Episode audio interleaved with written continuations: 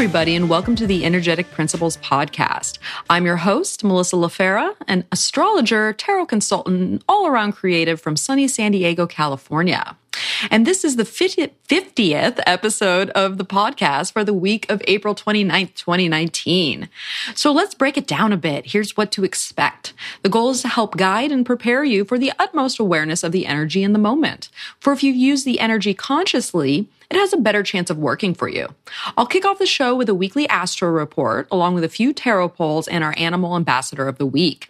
Then a guest will join me in conversation around a chosen topic. And this week, I'm so happy to welcome Portland-based professional astrologer at Beautiful Astrology, Melanie Gurley. And she's going to join me in a discussion on uh, astro bodies, which is absolutely fascinating. So we're going to be talking about astrology and the body and also her own unique um, method that she has come up with for looking at this.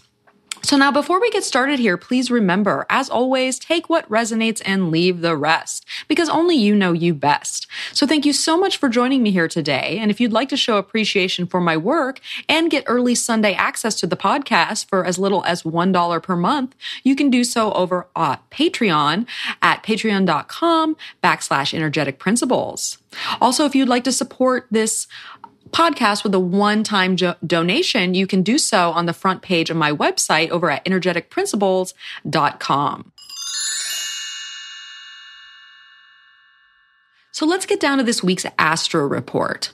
Our lunar lady is winding down this lunar month cycle as she starts out the week in the sensitive waters of Pisces, where emotions may wash over us in the first part of the week, until hump day when she moves into the fiery pick-me-up of Aries.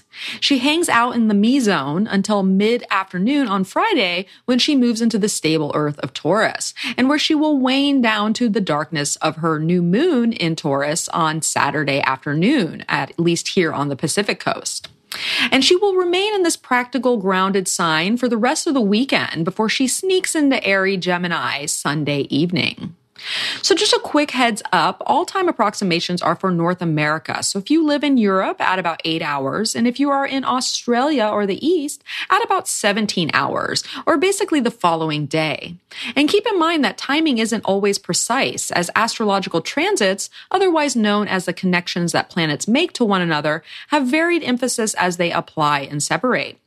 So it's quite possible to feel the energy sooner or later than the exact moment of contact. Well, my friends, uh, we have the big news of Saturn stationing retrograde this week while being conjunct the South Node, which does not happen every day by any means. Um, and we also have a very active week, especially uh, in the mercurial realm, and communications may be rolling in. Restlessness is on the scene, and, you know, we are feeling it as Mercury makes a sextile to Mars, a square to Saturn and that South Node right as it's stationing, uh, a trine to Jupiter, and also a square to Pluto. So Mercury is making the rounds this week. We also have the weekend bringing us a new moon in Taurus, and then the next day, Mars will make that opposition to Jupiter in Sagittarius. So there is a lot going on this week, but I mean, what else is new with the stars, it seems? So let's not waste any time and dive right in. On Monday, we start out the week with the moon in Pisces, and she will make a sextile to the sun. We also have Saturn stationing retrograde that day, and uh, will be making his uh, conjunction to the South Node on Tuesday. But really, I'm going to encapsulate this all in one segment. Um, and just so you know, Mercury is going to be activating that this Capricorn configuration all week as well. So there's a lot of significance in what is happening um, as far as Saturn is concerned. concerned. And so, you know, we've been through a handful of significant outer planetary stations recently. So if you're like, what is going on in this world? um, because first we had Jupiter stationing the week of April eighth, uh, where we had that sun squaring both Saturn and Pluto. And then last week, Pluto stationed after its own south node pass. And now Saturn is set to do the same. And so whenever planets are stationary, they become extra strong. And with, you know, Uh, the karmic conditions and the release energy of the South Node uh, being in conjunction to all these shifts in motion that we're feeling, there is a specific heaviness in the air as weighty situations come to the for- forefront, asking that we accept the scenarios at hand. And chances are we are presented with certain frameworks or limitations or even obstacles that are attempting to constrict and reroute the energy of our goals and commitments. And so whatever is introduced at this time will have some space for assessment while Saturn is in, in its retrograde cycle. Yet it's likely that these themes will be revisited when Saturn... Uh, While Saturn's retrograde, Saturn will meet the South Node again on July fourth, um, with the final pieces of the puzzle coming in once Saturn stations direct on September eighteenth and then makes a final pass to the South Node on September twenty-seventh. So we are definitely developing a story here. And so take in what comes at this time in relation to, you know, uh, the long-term plan of what your goals and your, you know, strategies look like here, uh, while also accepting where we may need to kind of get real around these areas. What's possible? Is this the right way? You know, like we kind of need to pull it back and rein it in. And so there can certainly be an overlay of fear this week as heavier considerations hit our plates. Yet Saturn is a fan of those who take their time and have the maturity and self-discipline to handle whatever pressure comes their way. So that being said, that heavy segment being said here, the bottom line for Monday is, is that with Luna and Pisces, we are feeling our way through things right now and are in need of being receptive to the energies that come in. And luckily, with that sextile to the sun, we are able to easily align with our conscious understanding or experience an illumination of sorts that helps to ease any tensions that may surround us at this time. So going with the flow is key today. So adapt to where the current is taking you. Now, on Tuesday, the moon is still in Pisces. Uh, she'll make a super early conjunction to Neptune, basically why we sleep. Uh, there will be a square to Mars, a sextile to Saturn and Pluto, and then a square to Jupiter. And so uh, we have our first mercurial transit taking place on Tuesday. Mercury is going to make a sextile to Mars, which is significant because Mercury is in Aries right now. Mars is in Gemini. They are in mutual reception to one another. So they are basically, uh, you know, ping-ponging off of one another. And so what is ping-ponging, basically?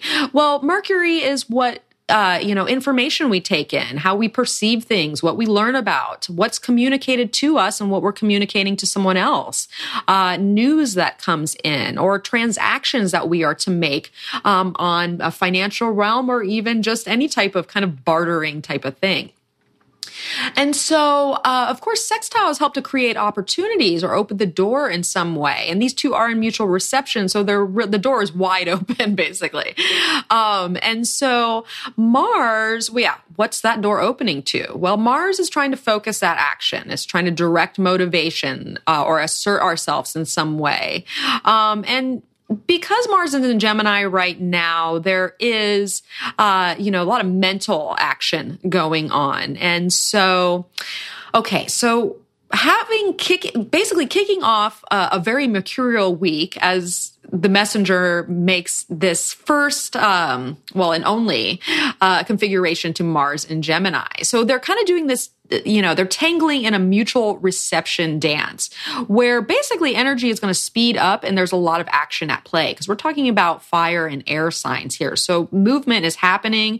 Um, you know, they're talking to one another. And so that mental energy is fired up. It's enthusiastic. It's passionate. It is out there. And so, you know, phones are ringing off the hook at this time, or texts are coming in with a lot of information, or there's a plethora of communicative agendas this week where a lot needs to be said, communicated uh, back and forth, you know, this type of thing. And so our action energy is entertaining multiple options of where to assert our drive because it's connecting with that Gemini uh, land of possibilities. So while Mercury is in a space that views life as a conquest, because it is in Aries, we're kind of ready to head down whatever path seems uh, most promising at this time. But do keep in mind that debates will be ablaze, and a lot of us may enthusiastically express our own opinions to others, which can actually stir the pot a lot right now. Um, and these two have each other's back, so to speak, because they're in mutual reception. Yet, given their current signs, you know, all that glitters may not be gold because there is no uh, dignity other than that reception. And so, um, You know, so just be aware of that. So there is room to get the conversation started at this time, um, but it's likely to take some twists and turns as the week goes on. And so the bottom line for Tuesday is, is that Luna is still gliding through the sensitive waters of Pisces and makes a supportive connection with Saturn as it meets the South Node in exact conjunction. Because keep in mind, Saturn is still stationing, carrying over, making that South Node conjunction. So that is energy is hot today as well. Um, or dry, as we'd say, since we're in Capricorn here in Saturn. Um, so the nature of release may be upon us at this time, especially with this moon in, in Pisces here and making connections to Pluto. So try not to hold too tight of an emotional grip on things. Um, there may be a little uncertainty or anxiety in the air or on our plates with that square to Mars, particularly as Mercury is making, uh, you know, a flowing back and forth with Mars right now. And it's likely to center all around, um, you know, all the possibilities for growth that are now being pushed forward. And so situations are changing, and we must continue to accept and go with the flow. Um, so give way to some quiet time for reflection on what you want to grow and flourish in your life, uh, because the moon is getting darker and darker as we get to this new moon. And so introspection uh, can be very beneficial throughout this week. All right, so Wednesday, the moon is in Aries, and, you know, emotional energy is definitely going to shift. Uh, it is May Day, since we are in that first uh, day of May on Wednesday, which switching months here. Uh, however, we have no lunar aspects perfecting on Wednesday. However, we do have Mercury uh, making the square to that stationing retrograde Saturn. Um, so we already covered what Mercury is with all that information and, and you know, news and understanding there. Um, and so, you know, what, what news is coming in, basically? Well, it's a square aspect, so action is heated up. Events are taking place. There's challenges underway. There's some friction.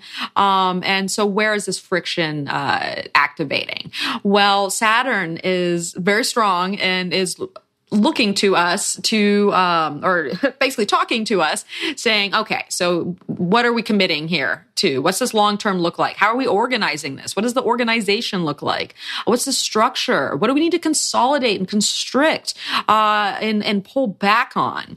And so this is a very powerful configuration with Saturn stationary and conjunct the South Node. So keep that in mind. This is not your normal Mercury square Saturn action. Uh, So also remember all the stuff, Saturn stuff I just talked about. You know, put that into what we're talking about here. And so our messenger is now going to get a dose of kind of that, you know, sugarless Saturn medicine, as we can say. And so where ideas were just flying around, uh, you know, earlier with our sextile to Mars there, we may now have to pull it back and get serious about some things.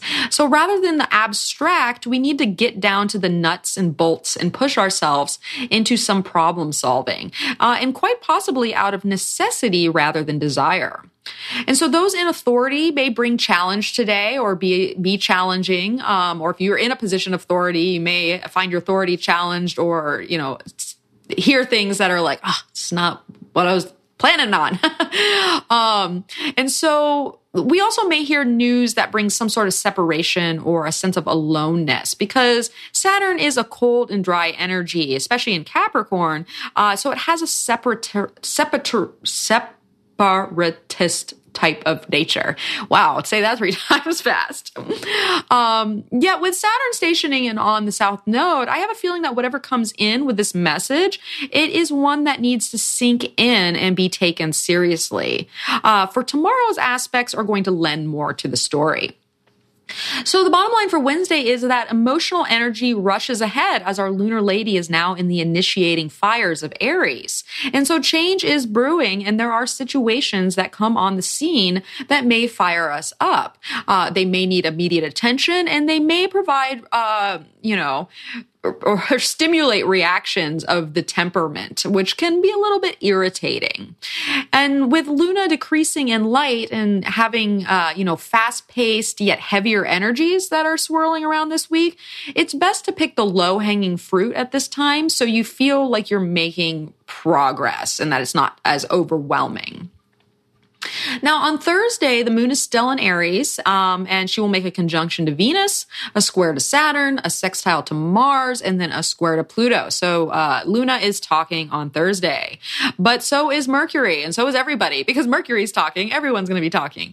Uh, so our Mercury story carries on with a square to Pluto, who is retrograde now, uh, and also a trine to Jupiter, who is also retrograde, because keep in mind, these planets just stationed earlier uh, in the month. And so we're going to combine these two together. So we remember what Mercury's doing here, you know, that information, things coming in. Um, squares, we remember they're challenging. They give friction. They cause events and action. Uh, now, the trine to Jupiter, the trine is going to have uh, where where Pluto has kind of blocks and like, you know, sharp corners. The trine to Jupiter is just flowing. There's no boundaries. It is just going, and there's no stopping that. So we get news uh, that is causing friction with that Pluto energy, which Pluto asks us to, you know, tap into some deeper emotions around, uh, you know, change and transforming our life in some way or purifying it um, out of, you know, necessity. And so it can be a heavy, denser energy to work with. Yet that trine to Jupiter that is, you know, not stopping. Well, Jupiter doesn't stop either. Jupiter is all about expansion, growth, movement. And so, you know, news comes in where we're propelling forward. So, um, you know, it's interesting because we have the cardinal energy of Mercury in Aries uh, instigating the new, and the trine to mutable Jupiter says this is happening no matter what, so we have to kind of be adaptable and go with the flow here. And so it's likely that more will come to a head on today, um, on Thursday, as the messenger meets both Pluto and Jupiter in aspect. Um, and so we we have these changes that are further verbalized and initiated.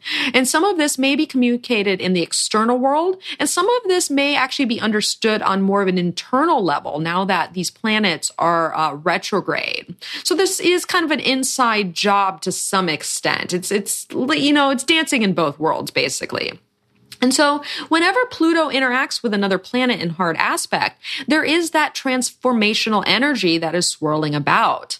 And so our intellect, you know, because it is Mercury here, is diving deep. And we may be obsessed over what is on our minds at this time, uh, or where we want to dig in and research our way to understand the very core or the uh, a crux of a mental energy that, you know, make feel all-consuming at this time.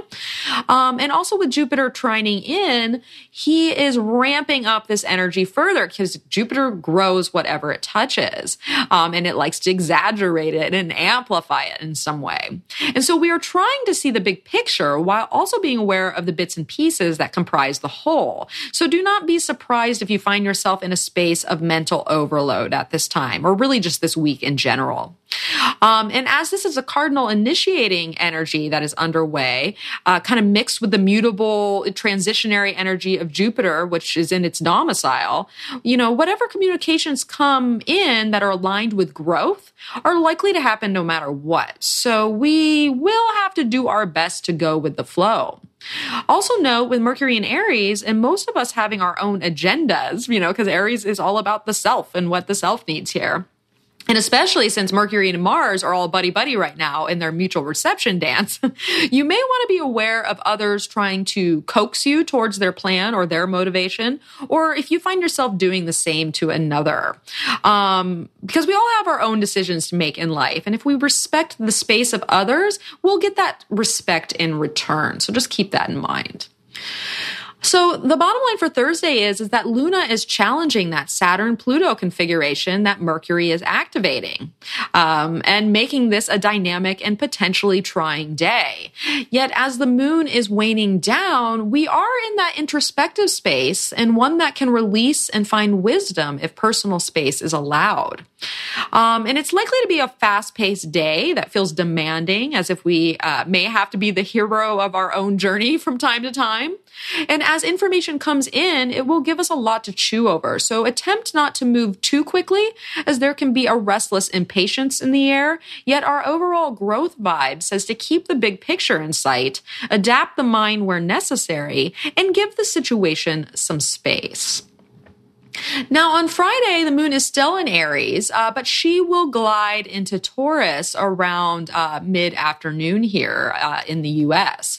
Um, and along the way, uh, while we sleep, she's going to be trining Jupiter, make a conjunction to Mercury, and then later on uh, in the evening, she'll make a conjunction to Uranus. And so we get a break from our exact transits, but keep in mind, we are feeling everything all week. And so there's a blend of everything of what I'm talking about here. And so the bottom line for Friday Friday is, is that the light of the moon continues to wind down, and we have sort of a two-part day on our hands here. So we are still in the fires of Aries for the first half, and then that energy is going to settle down and stabilize once Luna moves into Taurus. Now, a little bit of caveat here, uh, of course, uh, because Uranus is now in Taurus. So basically, whenever something's hitting early degrees Taurus, you know, we're not going to get that stability right away. Um, so just be aware that there can be some discomfort that comes up, um, or maybe some sudden shifts in our mood that disrupt our peace in some way. So the evening vibe can be a little shifty, so to speak. We might feel ourselves shifting and a little restless, and it's just, you know, unsettled. Um, so take some time in the evening to get into an introspective space, as it can be calming and stabilizing after this very active week that's on our hands. So some gentle yoga, or uh, maybe placing your feet on the earth, can help ground any erratic energy that may be flowing through you at this time. Now, on Saturday, we have our new moon in Taurus. And of course, uh, Luna will make a conjunction to the sun, because that is what our new moon is. And then we'll make a sextile to Neptune. And so, of course, our big news of the day is that new moon in Taurus at fourteen degrees and eleven minutes. It will happen at three forty-eight p.m. here uh, on the Pacific Coast, which is six forty-eight p.m. on the East Coast. Um, and so here we have our yearly manifestation new moon, uh, as we are planting seeds that help stabilize work projects and future security, while birthing new conditions that are to become the status quo. And so there's likely to be a, you know, a Venusian tension during this lunar month based on the moon ruler's aspects that are coming down the pipeline during the waxing cycle. So to find out more about what I'm talking about here and all these moving parts, I recommend that you check out my new moon article, which comes out a few days before the new moon. And if you'd like that sent directly to your uh, email inbox, you can sign up for the my mailing list at the bottom of my front page over at energetic principles dot com. I also have my Moon Animal Monthly uh, that get assigns to moon animals and gives you an overview of the lunar month. Um, that is part of my Patreon subscription uh, of three dollars per month if you want to check that out. Also look out for next week's episode with the fabulous and ever-informative Kelly Surtees, where we are going to examine Venus and how she mingles with other planetary energies. All right, so to bring it back down to Saturday here in our bottom line, uh, you know, this day is likely to be a bit sleepy, as Luna is in a very quiet phase and in the calm stillness of the Earth sign Taurus. And also with her supportive sextile to Neptune, this may be a day where we need to catch up on practical concerns like sleep, nutrition, uh, relaxation, or other nurturing actions that can help tune us back into the body and what it needs. So take Take your time today. Uh, no need to rush. Even if you have a lot on your plate with that upcoming Mars-Jupiter opposition that I'm about to talk about here, um, you know, add a little dose of patience to all that you do, because we just need to, you know, ground and reconnect with ourselves at this time. All right. So Sunday, we're almost made it through the week. Um, so Sunday we have the moon still in Taurus, and she will squeak into Gemini late later in the evening here on the Pacific coast. For, you know, most of the day we are in that Taurus energy. And she will make a early morning trine to Saturn and a trine to Pluto. And so also of note today, we have Mars making an opposition to Jupiter, who is now retrograde. And so uh, Mars, like we said earlier, is about where we assert ourselves and how we focus our action and our drive and what we're motivated towards. Um, it can also bring up some anger at times, you know, because Mars is going after what it wants and it's going to stop at nothing, basically. And so Mars is an opposition. So oppositions are always when we're kind of called to make a choice or a decision about something, or maybe we are in a tug of war between two things and we're trying to get that bird's eye view to meet in the middle there. And so essentially there's opposing forces at play or some sort of relating dynamics, because oppositions usually involve something outside of us. And a lot of times that's other people. um, and so Jupiter, once again, is where we're growing and expanding and having movement. So now I'll just make a quick note here that it's actually been since October and November of last year that we've had any personal planet oppositions or any oppositions other than the moon take, taking place. And so Mars hasn't actually made an opposition opposition to Jupiter since February twenty-seventh of twenty seventeen. So this doesn't come around every day. Um, so it's been a minute. Um, and we've also received, uh, you know, So it's been a minute since we've had this growth kind of, you know, energy where we're, we're looking at something. We're, we're looking across the, the room at something. And it actually hasn't exactly happened in this sign configuration since August of two thousand seven. So if you can remember back then, you can kind of pull back and look at maybe what was being uh, activated for you at that time. But I know, you know, a lot gets thrown at us these days, so it's hard to remember so far back. And so there is something to be said about the infrequency of this transit that adds extra impact to its significance. And so here we are embracing the waxing energy of the new moon because, you know, we've just started a new cycle here. And so, uh, you know, new situations are beginning to grow forward, yet they may be doing so in, in leaps and bounds as bigger picture considerations are influencing our actions at this time.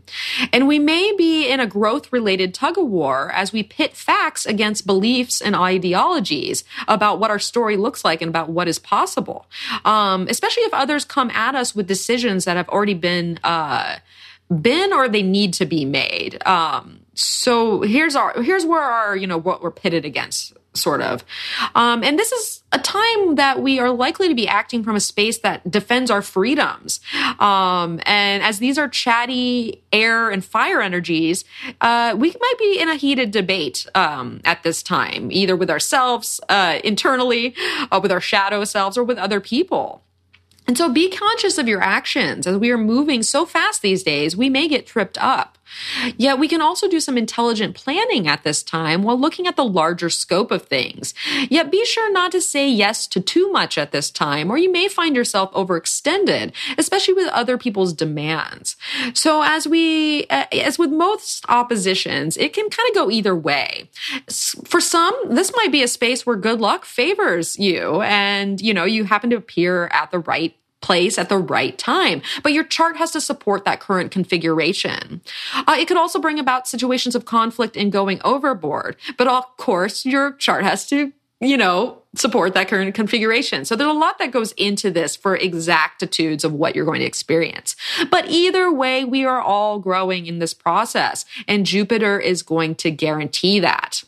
Uh, and I just want to say, keep in mind that this, you know, we're feeling this transit all week and even the week prior, because Mars is a bit of a slow mover, moves slower than the sun. So we've been in this orb for some time now. So if this resonates with you on a bigger picture level and like a larger period of time, that makes a lot of sense. So the bottom line for Sunday here, as this report is getting rather long, um, is that energy is still on the slower side as the moon is in the late degrees of Taurus. Yet this being a celebratory holiday because it is Cinco de Mayo, uh, you know, and we have Mars opposing Jupiter in, in a social and outward, you know, engaging signs. This can be a day of fun and relaxation in social settings, um, you know, where we can chat it up with friends and celebrate the holiday. And so Luna's based basically doing her thing and carrying on previous agendas as we wrap up the Taurus cycle. Uh, yet we are likely to feel her shift into Gemini later in the evening, especially if you're here on the Pacific Coast and you might still be up. Um, and you may find that sleep in general might be a little restless that night because there might be a lot now weighing on our minds. So to wrap that all up, the universe hurls more things our way as messages of constriction for rapid growth come in, and we begin to rope off certain avenues uh, that are not or might be no-goes, while also clearing the path towards others. And so changing conditions are inevitable at this time, and our new moon in Taurus seeks to open us up to what is to be our new normal. All right, so now let's add a little bit of card placements in here to add a little uh, flavor. Uh, and so this week I drew the Five of Pentacles as the focus and the Ace of Pentacles as the grounding. So we see the Pentacles and these earthly energies are here this week. And so with the Five of Pentacles as the focus, the tides are changing this week and there may be challenging situations ahead of us, which uh, you've already heard in my report here. And so this card usually speaks to when energies are lower, just in general. General. Um, so there may be some more sickness on the scene for some people. They might just feel a little run down, or there could be a sense of displacement um, where we're just feeling, you know, not like we belong anywhere or out of whack in a way. Uh, and it can feel as if a winter of the soul has rolled into town a little bit. And so changes in work, finances, home situations, uh, these may be upon us. Um, but even in trying times, there are always brighter days ahead. So now is the time to conserve and be frugal and be like that squirrel and like put our nuts in the ground basically here, while also being able to connect with a spiritual principle of hope and faith that the situation will turn around despite how it may appear in this moment. Because this card definitely says, okay, you know, looks can be deceiving. We still have to hold faith here. So if you find yourself feeling, uh, you know, worried or a little helpless to the larger forces that are at play this week, know that this soon shall pass and that it is time to keep the faith. Now, with the Ace of Pentacles as the grounding, part of the changes that are happening may be trying to get us to the fertile ground that is needed to build anew or to realize our aspirations further, especially if you may have been stuck in a no man's zone of the five for a while now. If you've kind of found yourself in the winter of the soul for a while, this could be saying that, uh, you know, staying hopeful will be necessary in starting fresh and on solid footing. And so there may even be an opportunity before us that we are unsure of, or that may displace us in some way, or we don't feel we have the strength or the resources to embark upon. Or it's quite possible that a non-desirable change in this moment is actually leading towards a fresh opportunity that actually has great potential, despite how it looks in this particular moment. So take your time this week and do some grounding meditations to help work through the energies uh, that are underway, because heavy Saturn transits can ask a lot of our resilience.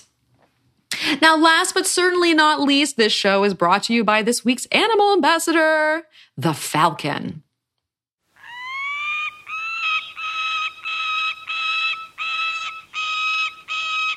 Our feathered friend is here to remind us this week that when there is an opportunity before us, uh, that sometimes we have to dive down and swoop on it without equivocation.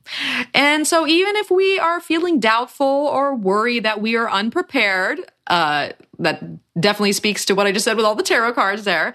We still have to make a move if we are going to grab the offer that sits before us. Um, sometimes it's the very decision to act that then opens the floodgates to the resources and the support um, that we seek to bring help our way. So embrace this time of action and stay focused on the mission ahead, or we may lose valuable opportunities that can help us reach, um, you know, our goals, basically. All right. So now if you want to go deeper with the energy and how these transits will interact with you personally, I encourage you to sign up for my tarot subscription on Patreon. Um, and so every week I create a custom spread that looks at the energies of uh, the astrological energies and then pairs um, uh, a, an interactive tarot spread to work with. And I also touch on more themes um as well uh, there. So I'd make a little video, uh, about an eight minute long video that uh, kind of encapsulates a lot of things um, and brings new considerations. And so last week we were examining the self, and this week we are taking good care. So if you want to find out more or to check out a freebie spread, you can do so over at Patreon at patreon.com backslash energetic principles. Okay, now let's meet our guest. All right. I am so happy to welcome this week's special guest. We have Melanie Gurley from Beautiful Astrology. Hi, Melanie. Hello.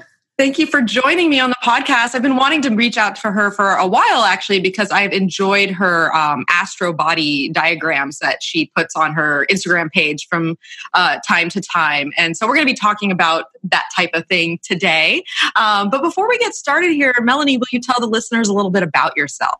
Of course. Yeah, I'm Melanie Gurley, and my website is Beautiful Astrology, and that's what I do all of my work under. Um, I've studied astrology for several years and tie it into kind of magic studies and mindfulness-based practices and studies that I did before that. And I also attended the Portland School of Astrology, mm. and I'm on the board of the Oregon Astrological Association and the steering committee of the Association for Astrological Networking. So I really like to get in there and help build community and help people learn. So those are some yeah. things I'm about. Yes. Well, those are good things to be about for sure. It's uh, good to spread uh, spread the good word and to yeah. work on your, um, because, you know, astrology has such a presence these days uh, via the web, as we know, for good or bad, but that's another podcast in itself. Um, but there's something to be said about your local organizations and coming together as a community. Um, and I, I'm on the board of the San Diego Astrological Society. I'm the vice president, and uh, it is so rewarding to meet in person. Don't you think, Melanie? Yeah, I love it. And also, just because I can't help but mention it, for, um, if you are a, if you participate in a local group or even would like to start one, AFAN just started a local groups network on Facebook. So everyone can join. It's open to the public. So you could come and um, add your information to our list, and it helps coordinate. Like, we get so many ideas from just the way different groups do different things. Mm. And then speakers could even, like, it might be easier to coordinate speakers who are traveling to go, like, from group to group to group. Um, so anyway, that's yes. just an open invitation to yeah. everyone, including yourself. And that's a great resource to have because um, as a musician, you know, when I, I would book tours for the band, like, you need that networking where you, because it doesn't make sense to put all your time, energy, and resources to go, like, one place that's kind of far away unless you get paid a lot of money for it. Mm-hmm. Um, so to have these resources where we can connect with one another and, like, you know, kind of build a tour in that way, that's very valuable um, for the community just in general. And like you said, to, like, see what other people are doing. What are what's your group doing? And, you know, because there's always uh, room for good ideas and improvement and, you know, trying new things. Um, especially for us, we're an older group. We've been around since nineteen seventy-four, so, you know, it, it's it has its ways. um, yeah. But our, our progress charts, actually, um, the sun and the moon is about to have a new moon conjunction on zero degrees Gemini. So everything's changing for our group. Um, I have a feeling down the path here. But anywho. uh, so now, before we get started about astro bodies, I thought we'd just talk a little bit, uh, pick your brain of what you think about some of the current energy that's going on. Because when this is going to air, we're going to have Saturn stationing, uh, not direct, not yet, retrograde, uh, and doing so on the south node in Capricorn there. And then we have this new moon in Taurus. And so, I mean, Melanie, what do you think about, especially that Saturnian energy? Um, what do you have to say on that? Yeah, well, you know, um, I kind of have an eye on it. I've got, like, yes. a side eye. Definitely a side eye. Yeah, what's going to happen there? Um, it's not like the happiest arrangement I've ever seen in a in a astrological chart. Yeah. Um, but I mean, we've we've kind of already had some previews of what it could be like, and of course, it always depends on what everything else in the sky is doing. Um, The main kind of ideas I'm getting around about it are kind of like maybe disruption of structure mm. um, of some kind. And that'll that'll probably come out in the global news in some way or another, and then also in personal charts, depending on where where Capricorn is showing up in your in your house, which house it's showing up in. Um, yeah, yeah, I might stay home that day. All doom and gloom, but you know, you just like, stay put. Yeah. Yeah, uh, I'll eat like some like grounding foods, like root vegetables and miso soup, and yeah, yeah outside or something. That's actually a really good idea, because we might kind of feel there could be some heaviness at that time, you know. And we're experiencing that as we're recording this right now. We actually have Pluto stationing uh, retrograde as well, and so there's a lot of dense energy in the skies right now, um, which is weird. It's because I. Melanie and I could both look at it and we'd be like, hmm, yeah, that's not the that's not the prettiest of pictures. Um, but I have, I'm kind of feeling within my own self, yeah, it could be hard. There can be those systems breaking down and, and you know, things falling away or having to deal with some tougher issues in life. Um, but at the same time, I almost feel with that South Node co- connection, there's almost like, at least for me, I feel like there's a personal release happening in, in some areas. I mean, it doesn't come without the struggle or like the, you know, the, the maybe the block that had to then release whatever that is. But um, yeah, so it's kind of a, it's a mixed bag, I think, over here. Sure. Mm-hmm. Yeah. And so, yeah, like Melanie said, wherever Capricorn's in your chart, you know, that's, That's where we're going to be, want to be looking. yeah, yeah. And not everybody has something exactly there. So you might yeah. like witness it for other people rather than experience it yourself. Exactly. Um, yeah. And then there was something else about, oh, it, almost, it was making me think as you were talking, it made me kind of picture like maybe there's like a, a fence somewhere that doesn't need to be there anymore. You know, it's almost like a, like you need a, a gate through the fence or something, like a, somehow an opening with, with the South Node being the kind of release valve. Um, oh, I just got chills as you said that, because that that aligns with my life very perfectly. So uh, I back that. Okay. I back that need for a gate sometimes, mm-hmm. um, because you know sometimes we, we have our own obstacles in in life. And you know, speaking as a Scorpio rising, you know, Capricorn sitting in my third house. A lot of times for me, my own obstacle is my my attitude or my my mental assessment of what's going on or what I tell myself in the mind. And sometimes uh, there could be so much wall there that I do need that gate in order to like let down the boundaries enough to uh, maybe open up to something. Um, Mm-hmm. Yeah, and I, I, I'm not, I'm not advocating tearing down this particular "quote unquote" wall, whatever it is, because it is still Saturn and Capricorn. Yes. But like, but like, just that release valve, like, still having your boundaries, but having them like a little more permeable, maybe, so it's mm. not so rigid.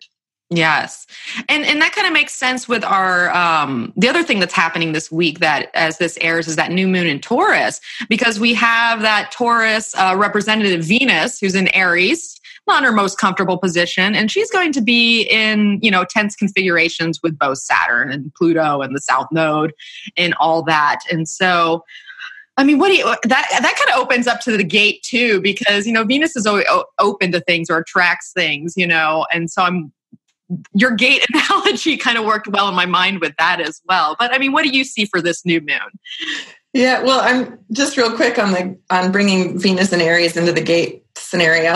Yes, I'm getting, I'm picturing her like almost like Artemis, like just like running and jumping over the fence. Like you don't, she doesn't even need the gate. She's just gonna do what she needs to do. But mm. um, but coming back to the new moon, the new moon in Taurus feels really, um, really. It, it feels like a really good time to for grounding. Like kind of what I was saying earlier, like just laying on the ground. Even it could be a really good practice.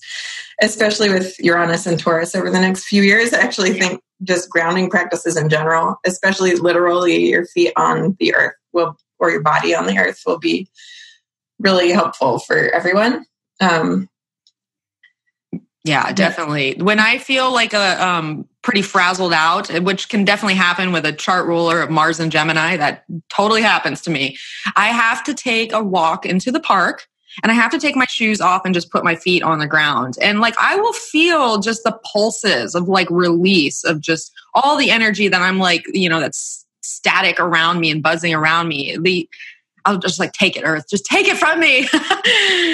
And uh, I really feel it. Um, and it's so helpful, but it's so forgetful too, to do something so simple like that. A lot of the yeah, time. We're just like, it's not, it's most people I feel are pretty commonly uh, like dissociated from nature, you know, even just living in my house, like a lot of times I'll just be sitting here at my, t- I can see outside, but yeah. I'll sit at the table and like work on my computer. And, you know, it's even just taking five minutes to go lay under the tree is life-changing, really. You know? It is. It is. And um, yes, I mean, that's what happens. We get disconnected from nature with our fast-paced modern lives. And sometimes I don't know if that is a good thing, you know, like, you know, we always think of technology and advancements and here we are, we're moving into the future. And I'm like, but I feel like we're disconnected from ourselves and our, our planet and who we are in many ways. And um, so, yeah. That's another podcast too, I'm sure. Oh, but that being said, yes, definitely uh, take that advice for grounding, um, especially since all these um, astrological events that we just spoke of are happening in Earth signs, essentially. So that can be very beneficial um, at this time.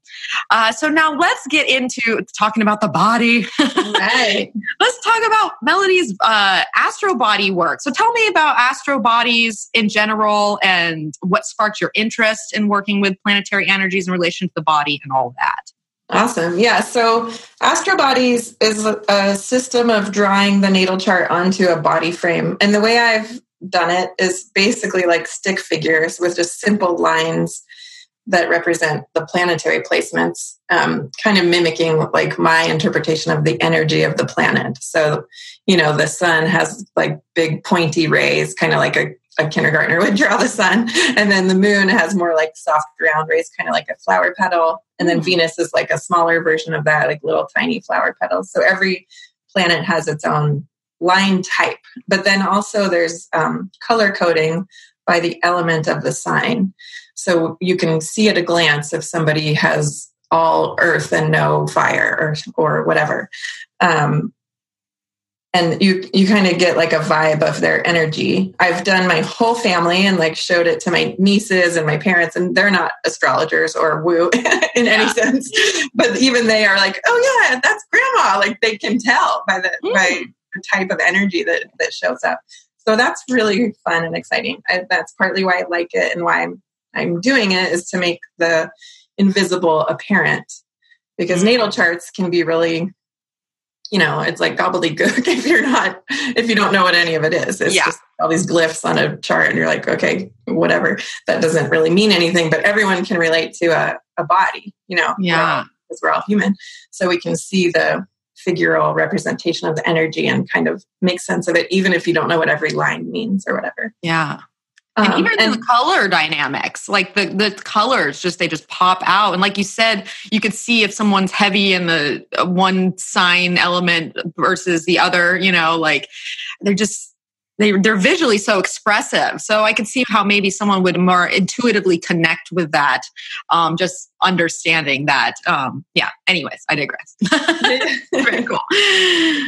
Yeah, but then how I got into it is I, you know, I've been at, uh, doing astrology for years and had a, a real interest in medical astrology. Um, and then this class came up at Portland School of Astrology taught by Andrea Gerrits and Casey Cardoso, and they're kind of developing their own um, system of understanding based on like based on uh, anatomy.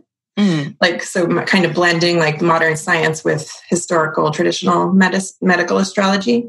And, you know, I loved the class so much. And during that class, they encouraged us to do different kinds of drawings. And then I took that impetus and, and ran with it and just didn't stop drawing and kept going and going until I made this whole system. And I loved the class so much that I even went back the next year and took the same class over because oh. it was just like, I knew it would be slightly different and just because they were still developing their work and everything. And so it helped me develop mine too. And um, in fact, they have a book coming out pretty soon that I've helped with that's very exciting. So everyone keep tuned, stay tuned for that. Um, it's by Moira Press, M O I R A. Oh, yes. Mm-hmm. But anyway, so I, I did that class and then um, I had this great Saturn transit over my fifth house of creativity. So I was getting like refining my creative practices, which was this thing. This is what was birthed at that time. So mm-hmm. that's pretty fun how the transits lined up. Um, yeah, that's how it came to be. That's so cool because I, th- it really is art. Like all astrology aside, like it's it's pleasing to look at. And like before we started, um, uh, before we hit record on our conversation here, I had mentioned her that kind of reminded me, um, kind of like Keith Haring's drawings in the nineties that were very popular with the stick figure, and you know, it just has that. Um, I can't think of the word for it. I can only feel the feeling, but it's it's almost mm-hmm. like pop art in a, in a sense. Like it has that um, to it. And so now, is that something that you do for people? Like, can people uh, contact you and they can get their body, uh, astro body done? Definitely, for sure. Um, I, in fact, I'm getting ready to do like a big push of astro body's drawings. So um, I'm they're going to be on a sale price. And I'm hoping to do a whole bunch of them all at once. So if anyone's listening, that come on in, come on over, we'll make it happen um, for sure. It's really, and I've also done, uh, so I can do like single ones, but I've also done family groups. Mm. And that's really fun too, because then you can see like how mom and son relate and how dad, like dad and the other son are more similar than this, you know what I mean? Like there's just yeah. different family dynamics that you, you can actually see with your yeah. eyes and, and kind of feel, oh yeah, those two are like more fiery and these two are more watery. And then even in my own family, doing individual ones for each person, we we all kind of realized like, oh, this niece is a lot like this aunt and this grandma. Like they'll be good um, kind of role models for her, mentors, because they have a similar makeup, you know? So we'll mm-hmm. be like, right, okay, we're going to work with her kind of the way we work with her. That, and that lines up, because you can't parent, parent, I mean, you can totally parent by yourself, but it's great to know, like, just even with your eyes, like who's going to be a good ally for your child. Yeah. Mm-hmm. Well, and I, I guess that kind of speaks to the idea of, uh, you know, ancestral heritage too, and what comes down, because I, you know, maybe you've noticed the same thing, but I noticed that a lot of times, and maybe it's just with women, I'll have to explore that further, but there is that connection to the grandmother on either side, like that something skips a generation. I mean, even male pattern baldness skips, you know, same type of thing. Um, and so I feel really connected with both my grandma, uh, both grandmas on either side, even though I never met my one grandma, who actually was a mystery for many years. There, uh, she had... Um, I think the total was twelve children, uh, and she didn't raise ten of them. So basically, she was this gypsy nomad woman that was going around doing her thing. She was a dancer. She was a, a, a psychic reader, and, and no one knew where she was. There were like streams online, like trying to find her. And then when I finally, uh, we finally found her, we found her right before she passed away, actually. And uh, on ancestry dot com recently, I was able to find her birth um, information and get a time, which, oh my God, you, you can imagine how excited I was. Mm-hmm. And sure enough, uh, we had a lot of similarities in our chart. We both have Uranus exactly on the ascendant.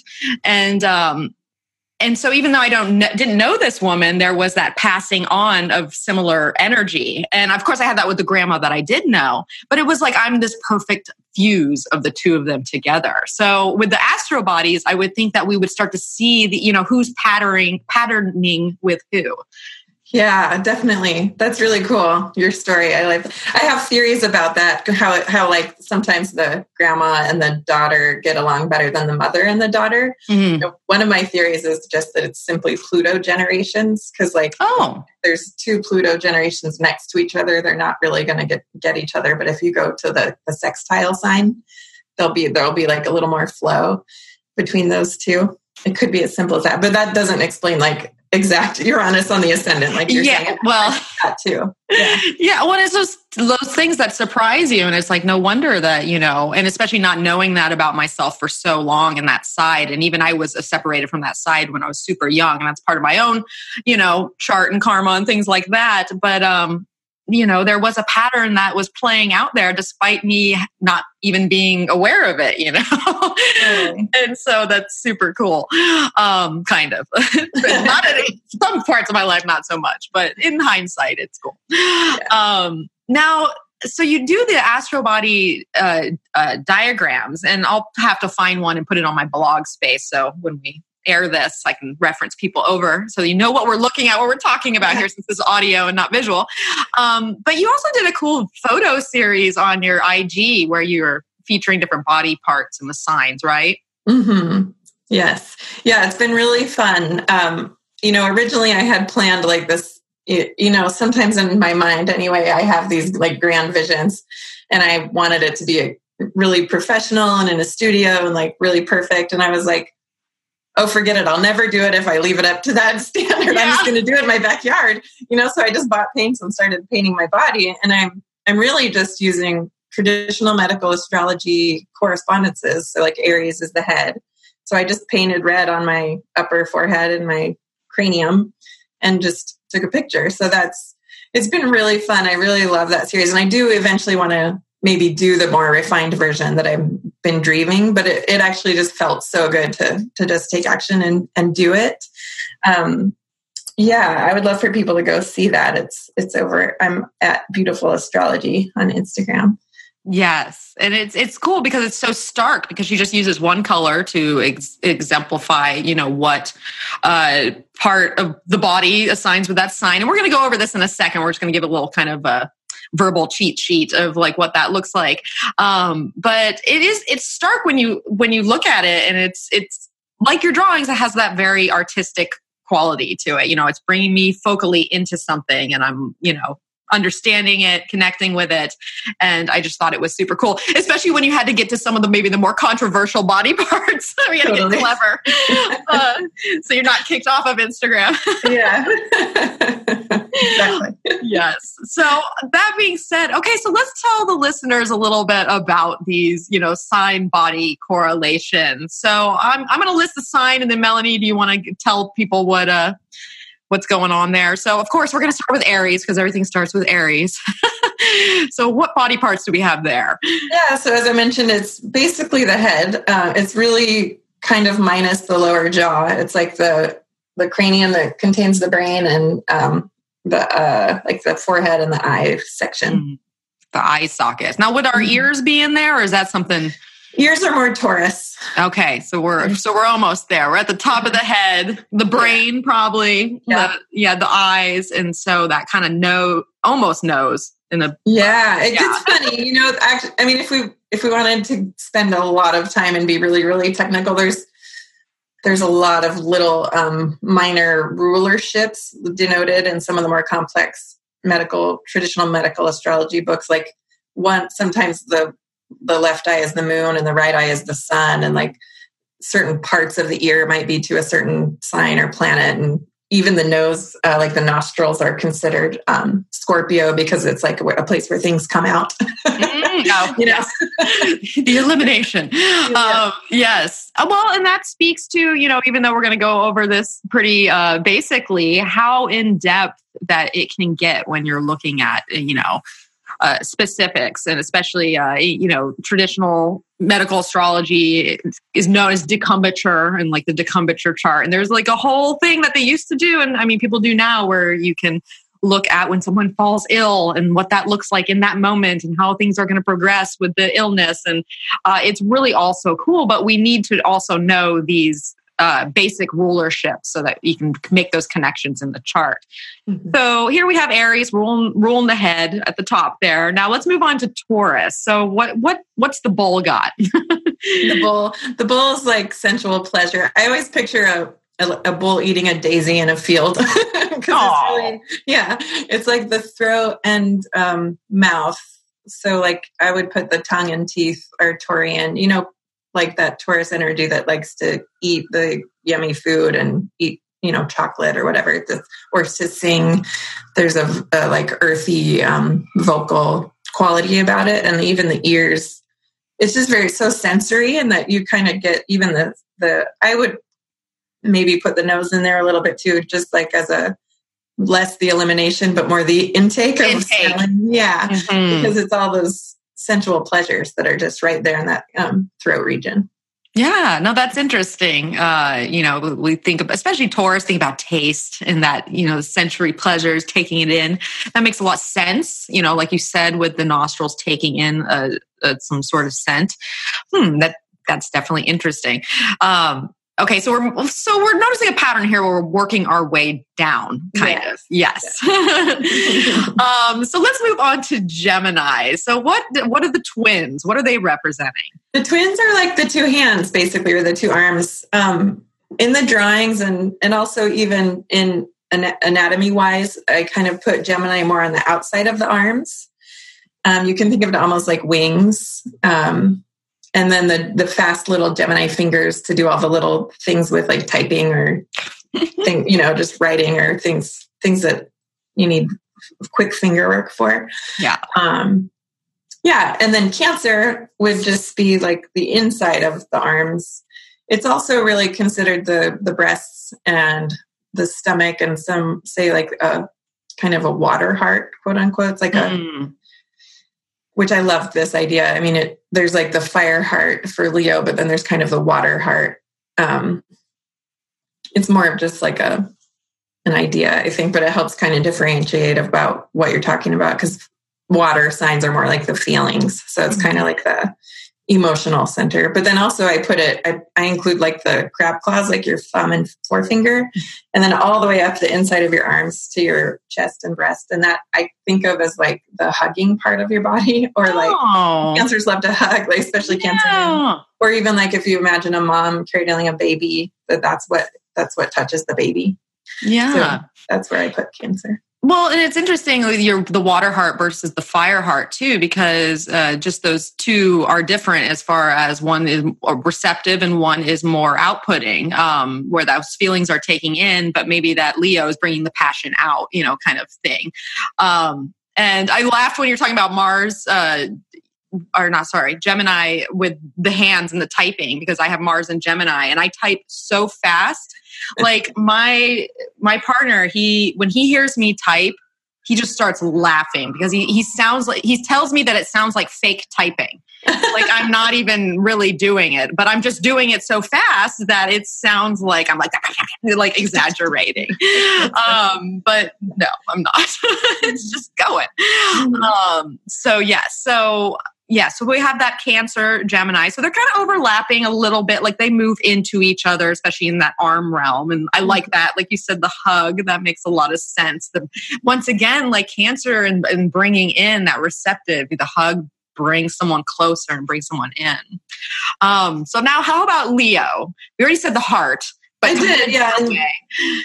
And Leo is often, like I think many people who know even a little bit of associations know Leo to be the heart, but there's also um, the spine, and even I think kind of the whole back, but especially the spine. So it's like the core, like where your uh, vitality comes from, is the, the heart keeps us going. It moves the blood, which can also be kind of a fire yeah. associated part of the body. And then, um, you know, the nerve channel. So it's like this hot center of our being. Yeah, well, and it's our very backbone, essentially, mm-hmm. that keeps us, you know, upright. And, and well, it's interesting, too, when you think of someone who, you know, ha- have a backbone, they're basically saying be able to, you know, stand up for yourself or have the courage to, like, be, you know, and that's very much associated with Leo and the heart and being confident and courageous in, in some ways. And really, you need a backbone in order to yes. do that, right? For sure. Oh, that's interesting. Mm-hmm. So, all right. So now, how about, uh, how about Dear Virgo, which is always oh. associated with the health conscious, and, and Melanie's a Virgo herself, yeah. right? yeah. Yeah. So Virgo is, um, the digestive system. And so it's interesting. I like, I like this as just a metaphor because it's, it reminds me of how Virgos kind of like chew on ideas and digest oh, them. And yeah. What is the, they kind of like distill it down or whatever to find patterns and stuff. So it's a great analogy, but also, yeah, it's just kind of like in the upper part of your stomach under your ribs. And then I've seen it also refer to fingernails as Virgo in some of the books. And I find that curious. I don't, I don't really know much about it, but I've also heard other people say um, that Virgo can also express through the hands a little bit. So it's, it's almost like because it's ruled by Mercury, and Gemini is also it, it's fingery. Like yeah, I've heard that too. Where actually some people have stated that maybe Virgo is actually more uh, concerned with the dexterity of the hands than even Gemini is, just because of that, you know, skillful, more earthy, practical nature of the sign. So mm-hmm. yeah. So, but and they're both double-bodied signs, so of course they can take on a little of one another. Yeah. Yes. And so, yeah, my partner, he's a Virgo, and he has a lot of planets in Virgo. And the thing that happens to him almost every time is it's all about that that gut and that elimination system that he has trouble with, um, whether it's something that he eats or he's dealing with some emotional issues that, you know, are plaguing him. It always comes back to that issue. Yeah, yeah, yeah. That's where it's at. That's where it's at. Um, uh, so, all right. So, how about Libra? What's going on with the scales? Yeah, so Libra is um, associated with the kidneys, mm. and it's kind of like, you know, balancing the system. Um, in the body, it's kind of like the mid-drip, like the almost like the muffin top area. I know but, the muffin part. Yeah. Um, and it can be, I mean, there's other correlations with it, but, you know, basically we're just going head to toe in order, and then it really is ruling the the kidneys. Yes, and those mm-hmm. are vital functions yes. to our system uh, in order to filtrate things, essentially, in the blood, right? Um, is that what kidneys do? I'm not. I'm yeah, not. I'm yeah. no doctor here. Balanced, you know, we don't because they keep us detoxified, so we're not. Um, so we don't become toxic to ourselves. Yes. They kind of like clean things out, so that keeps us balanced. Is how I'm thinking of it. Really, yes. our, our purity filter. Mm-hmm. Um, Yes, very necessary. Mm-hmm. All right, so we're moving on down to, to Scorpio. And so Scorpio, I'm sure that you were challenged with your Scorpio picture. Yeah, I know. I almost just put like my nostrils. I was like, haha, I bet you didn't know that. No, but I did find a clever way to um, display Scorpio. You'll have to go see on my Instagram. Yes. Um, but yeah, so Scorpio is like the sex organs and the eliminatory function. So it's really just in the pelvic region. Um, yeah, down at down at the bottom. Oh, spaces. The private likes to hide out. So. That's right. So of yeah. course, its bodily spaces are going to be private as well. Makes sense. All right. So now, how about Sagittarius? Oh, Sag is like uh, I hips, butt, and thighs is how I think of Sag, and it's really true. Yes, I've had trans like. When I I have a Sag moon, and when Saturn was transiting there, it was like my hips were locked up and I didn't want to get off my couch. It was super literal. It was like, oh, I couldn't move. Um, well, and it's interesting too, because I've noticed just through body types, when I meet people that are, you know, thicker in the bottom, mm-hmm. more often than not, they have prominent Sagittarius in theus chart. You know, I'm, the Sagittarius is the one twerking out there, I'm assuming. Right. or, or the ones that we are enjoying twerking. Exactly. Like, wow. Um, yes. So yeah, we're looking at the, the thighs and the hips and in mm-hmm. that, that booty zone, basically. It's totally the booty yes. zone. Yeah, it's good for hiking and running and that, right? Like riding horses, you know. I mean, that's what you engage when you ride a horse also. So that's pretty kind of literal and metaphorical for the Sag. Yeah, so true. That is very true. Um, all right, so then we move on to Capricorn. Yeah, so Cap is... Um, in the drawings, it's located in the knees, and it is in the knees. I definitely know people having knee trouble right now with Saturn and Pluto going through mm. Capricorn um, and the South Node. Um, but it's, I do just want to also put, give voice to the idea that Saturn could be all of the bones in the body. It's really like the the earthy structure. So, but especially the lower portion, and it's kind of centered on the knees. Yeah. Now you had mentioned earlier with the uh, with teeth. And I think we were kind of throwing it maybe into Taurus a little bit. Yeah, so teeth are, are Saturnian too. Um, I think like I think it could even be the difference of, of what are you what is, what are you doing with the tooth? Like when you're chewing food, it's a Taurian function, but like mm-hmm. if you just have a tooth left over from someone, it's it's a Saturn part. You know what mm. I mean? Like it's kind of it's really complicated. Um, yeah. yeah. All of the crazy different overlapping things in the way you have to figure out little bit by little bit, like what, what is it doing, where, what, you know, things like yes. that. Yes. And so just a reminder to everyone that's listening that as we go through these generalities, there are, uh, there's many more ways to dive into the specificity of it all. Yeah. Um, so, all right. So we have that Capricorn that's tapping into our knees and our, uh, our bone system there. Now, how about Aquarius? What, what have the Aquas got? Yeah, so they're very um, ankle and even kind of shin people. Mm-hmm. So if someone has Jupiter in Aquarius, they might have really long shin bones because of oh. Jupiter bands and, and Aquarius is, or they even might have like, you know, large ankles or something. Um, As we, of course, my mind's like, ankles. But not... Not like that. Not like, like that. that. Yeah, but then, the, but then Aquarius also rules kind of the um, air, like um, what am I trying to say? Kind of like the way the air moves through the blood in the body. It's kind of like a aerating system. Mm. So, um, yeah, because yeah. we mentioned Leo with the with the backbone and the spine there, and so Aquarius has been known to be part of that the nervous system a little bit too, right? Right? Or am I? Or it, well, it, maybe it, a little. It, I think you might be thinking more of Uranus. Uranus, mm-hmm. is def- and they kind of, you know, again, there's like the overlapping thing, but a lot of, um, or I guess a circulatory uh, system, more I guess is what I'm saying. Like the, the heart pumps the blood, and then the we got to get it places. Exactly. Yep, that's more of the Aquarius thing, like helping move stuff around. There we go. Um, yeah. So even if you think of like when do you use your ankles and shins the most, it would probably be running really fast, right? Move your blood around. Yeah. Well, just movement in general, because if we don't have our, our ankles and our shins, you know, to help take us those steps, we might not be going anywhere on our own accord, at least. All right. And so last but certainly not least, we have Pisces. So, I mean, there's kind of one body part left. yeah, yeah. So the feet, and it's, I think especially uh, the bottom of the feet, it kind of reminds me too of um, how there's acupressure and acupuncture, like... Um, Like reflexology. Yeah, thank you. I, I knew there was a word. And I couldn't, yeah.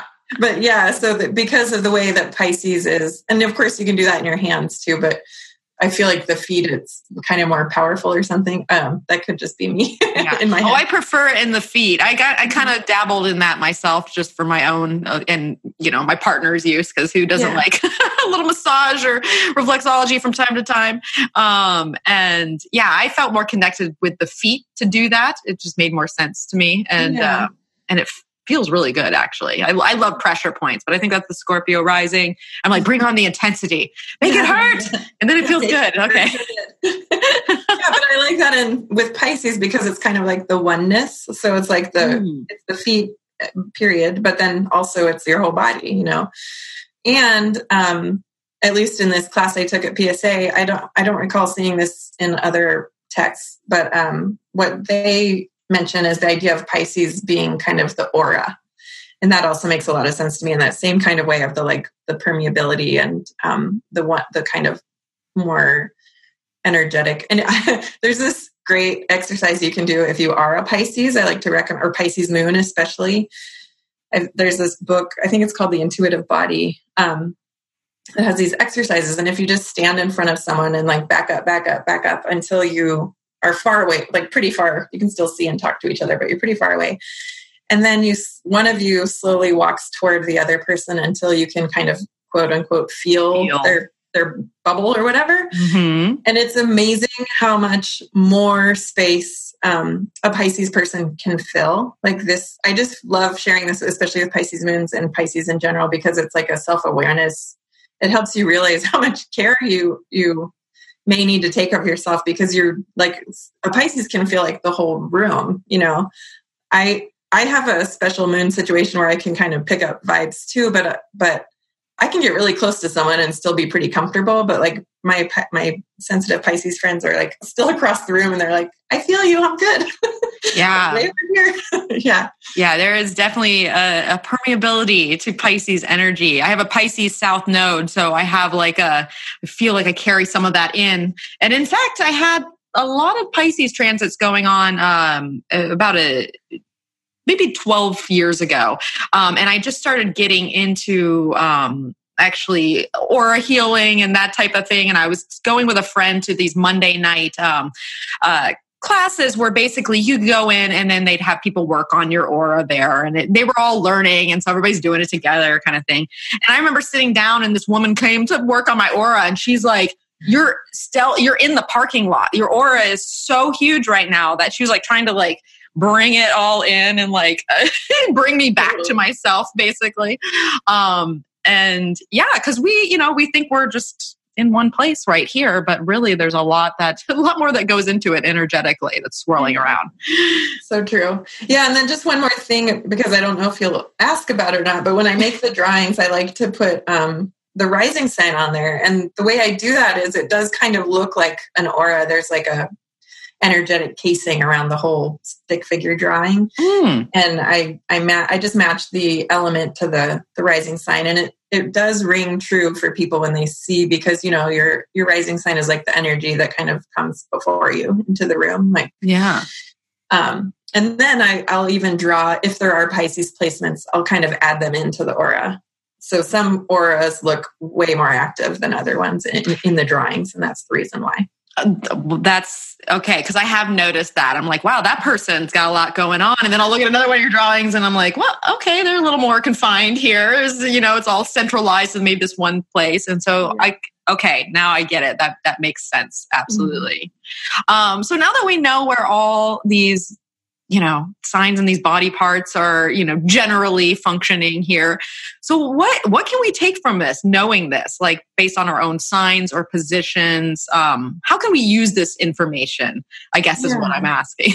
yeah. Yeah. There's different ways. Um, one, one like really easy, accessible way is kind of what I said earlier, earlier, when you just look at the image, you kind of get kind of a hit of the feeling of it. Mm-hmm. Um, And kind of just letting that be what it is without conceptualizing it. That's one really easy, great thing that you kind of get like a flavor. Everybody has their own energy flavor.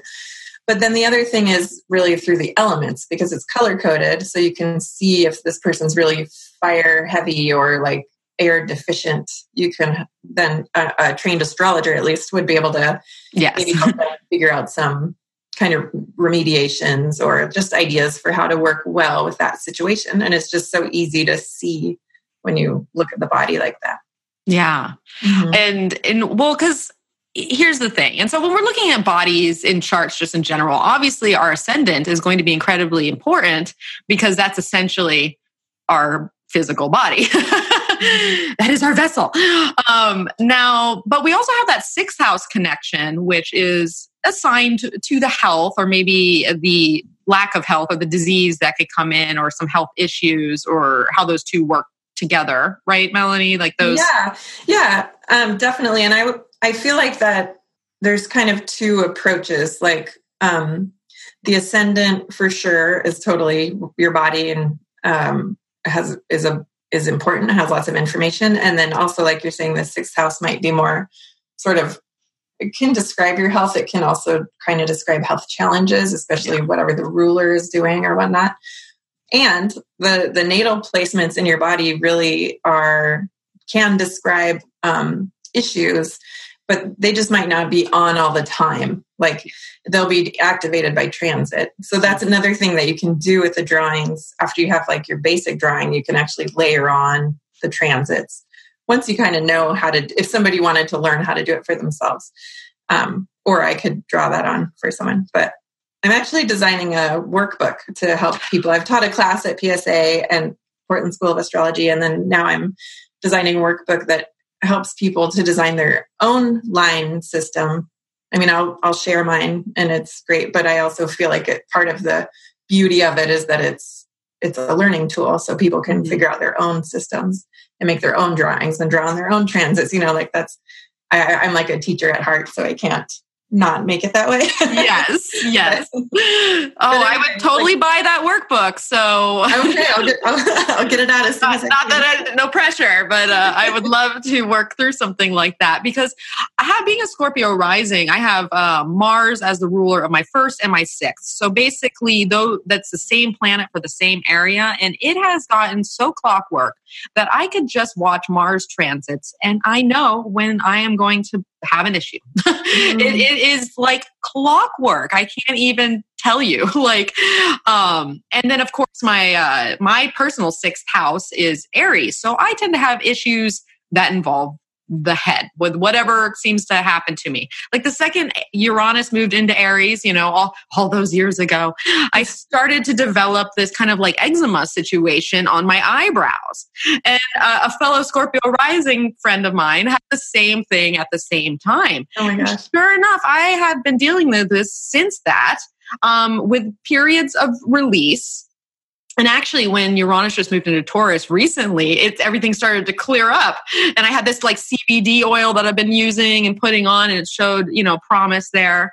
Um, however, then Mercury and, you know, Venus come back into Aries and are lighting it up again. And I'm telling you, like when it gets really bad, it looks like I have horns.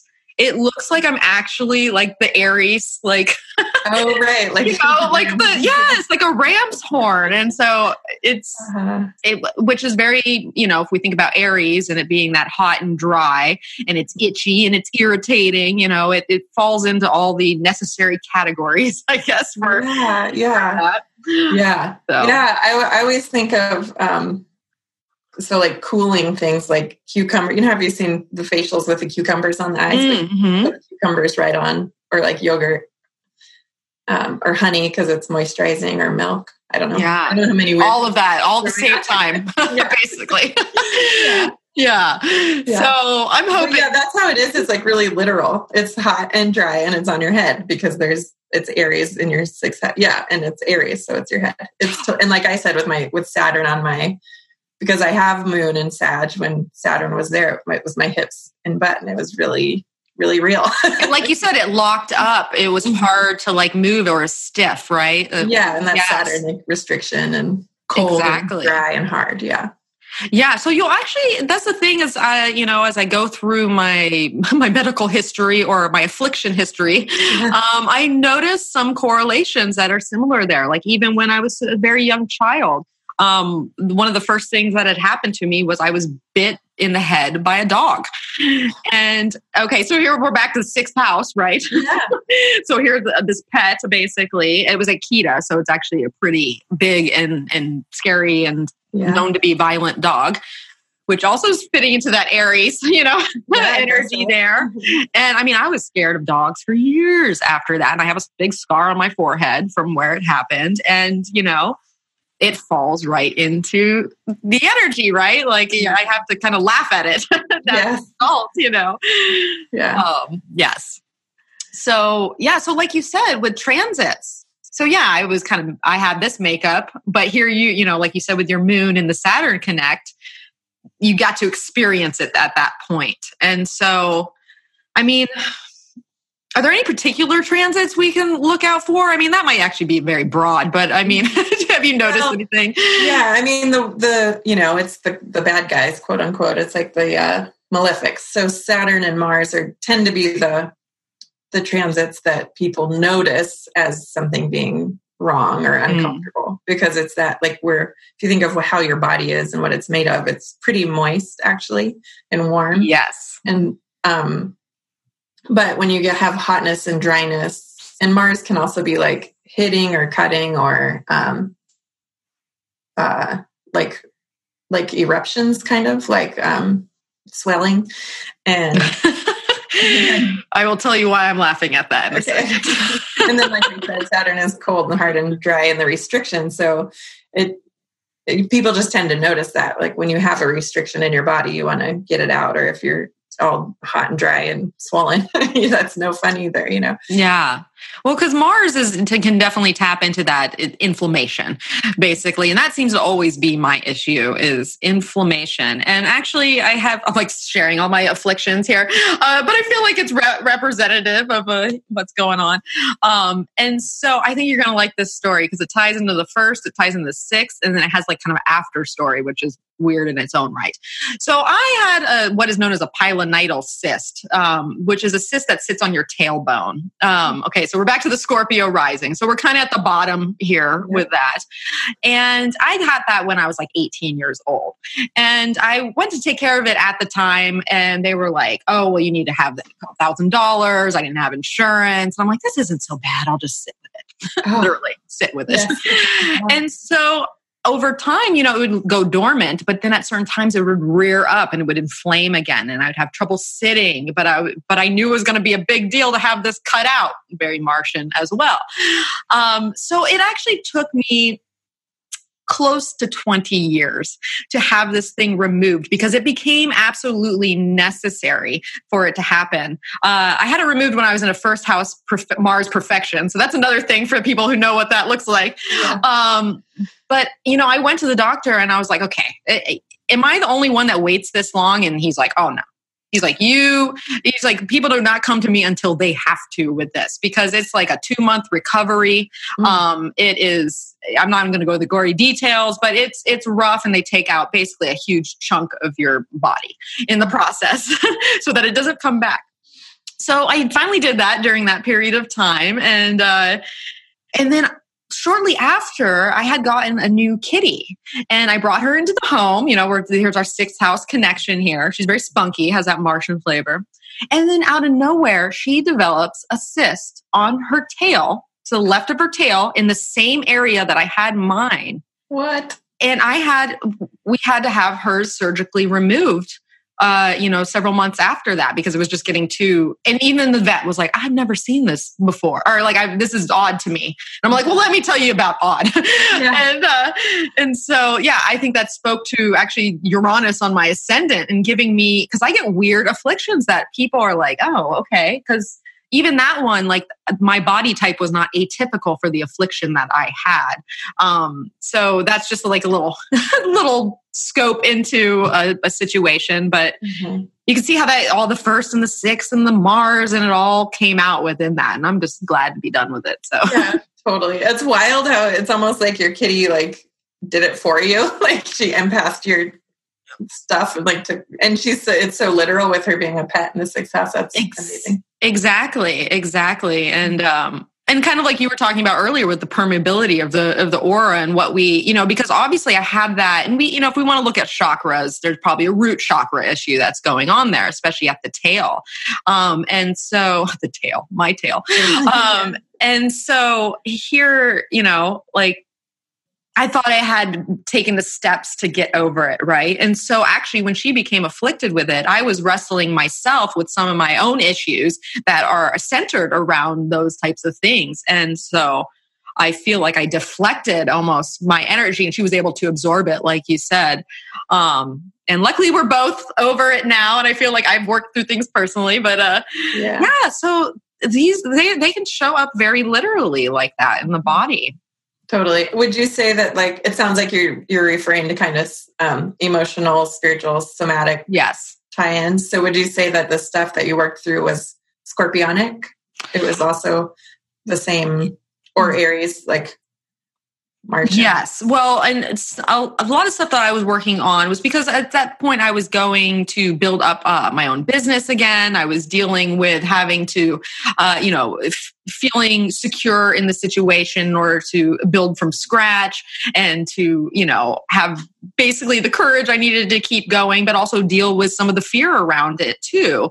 And um, sometimes that can put you in a place of um, where, you know, you just kind of, you're almost blocked in a way uh, well, yourself as you're trying to work through these things because, you know, especially if you're heavy water dominant, like insecurities can sneak up on you. Like there it's, it's, you know, yeah.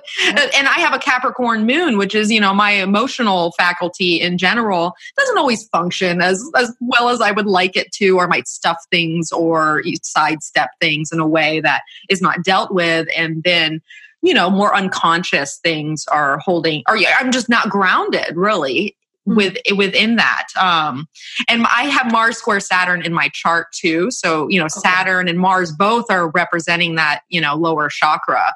And mm-hmm. so personally, I have issues in that area. yes. Yeah. Yeah. Gotcha. Yeah. That's, in, that's interesting that they're square too in your natal placement. Right. And so, yeah, there's tension. And so it's mm-hmm. going to bring up something there. So anyways, didn't want to divert in the story, but it was an interesting story nonetheless. So, all right. Well, you know, I think we shared some fun things here. Um, and so now you know more about, uh, you know, the astro bodies and how the planets uh, correlate with certain parts of our bodies and in the sign energy there. Um, so now before we go here, Melanie, tell people what you have going on and where they can find you again to find out more about uh, getting the astro body uh, diagram and whatever else you have going on. Sure. Yeah. I'm so like we discussed, I have some astro bodies drawings on my Instagram feed and also the body painting series. They're kind of speckled throughout the feed. Um, and that's, I'm at Beautiful Astrology, all one word, no lines or anything. And then my website is beautiful dash astrology dot com. And if you put in a, a slash astro bodies, all one word, then you can go to the page that is offering the astro bodies drawings for sale. And that will, it kind of describes more about what they are. A lot of what we've already said here. There's also a video describing them on there. And then that will be also the place to, to stay tuned and on Instagram about the forthcoming workbook. Nice. Yes. Oh, and you and If mm-hmm. anyone's going to NORWAC, I'll be there too. So come oh, say hi. Well, I will see you there. Yes. That'll be my first experience. I hear it's uh, uh, recently sold out. Yes. So yeah. it will be a, it'll be a packed adventure of astrologers. Uh-huh. And you, it's going to be your first time? First time. Yes. Okay. So here, there's a special message. It, a little birdie. Let's just say a little birdie told you there might be some kind of newbie gathering on Friday evening for people oh. who've never been to NORWAC. So just keep your eyes and ears open for more news on that. Okay, I will. I, okay. I look forward to meeting people because my first conference was U A C, and um, unfortunately, uh, this minute I touched down from the plane, I had vertigo the whole trip, and so I wasn't able to. And, and that's in a whole other transit story. Yes. Not to have time for that, but it did line up with what was going yeah. on. Um, and so I'm ho- hoping for a better experience this yeah. time for sure. um, now you also have a podcast that people can listen to. Yes, right? Absolutely. It's the Beautiful Astrology Podcast, and it's on iTunes, or you can find it on my website. It's also on SoundCloud. If people are on there. You probably have a lot of musician listeners, maybe. I will. I. I have that li- that life separate. Uh, okay. So not uh, the people. Fair maybe enough. I do. I might. Uh, yeah. Do you share uh, music on your? You know, it's so funny. I actually have, so I've made one song with my son, and it's featured at the end of one of the podcasts, or maybe a couple of them, somewhere in there. I can't even remember which one it was. But then I also wrote a song just by myself on GarageBand and made a little song. So it's also on my feed um, several, several songs back, or several episodes back. You can go, it's just like a fun creative project. I love it. I'll have yeah. to take a listen. I, yeah. you know, I love creating music. It's it's magical. It's uh, so much fun.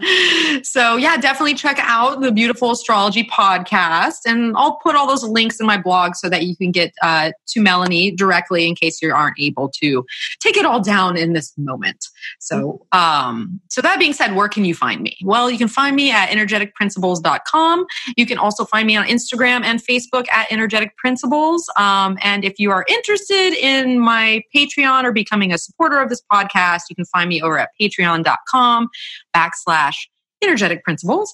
Um, and of course, I do consultations with people, uh, as I'm sure Melanie does as well. So if you're looking to talk to uh, either one of us or both of us, or you know, any astrologers, we are here for you because uh, there's so much to dive into uh, with a chart. So that is not um, uh, meme-worthy on the internet, I guess is what I'm saying. Exactly. More complex. Yes. Very, very complex. Yes. Mm-hmm. In a good way though. And in an eye-opening way. So, and if you think people want to know more about uh, medical correlations with astrology and learning what the signs have to say about the body, you know, share this podcast with a friend um, or whoever you think needs to hear it. You know, leave a good return. Retune, retune on iTunes, review on iTunes, um, and all that jazz. Uh, so, all right, Melanie. Well, thank you so much for joining me today. I'm glad to have you on the program. Pleasure. Thank yes. you for having me. Absolutely. All right, everyone. And thank you so much for tuning in. And as always, may the stars be with you.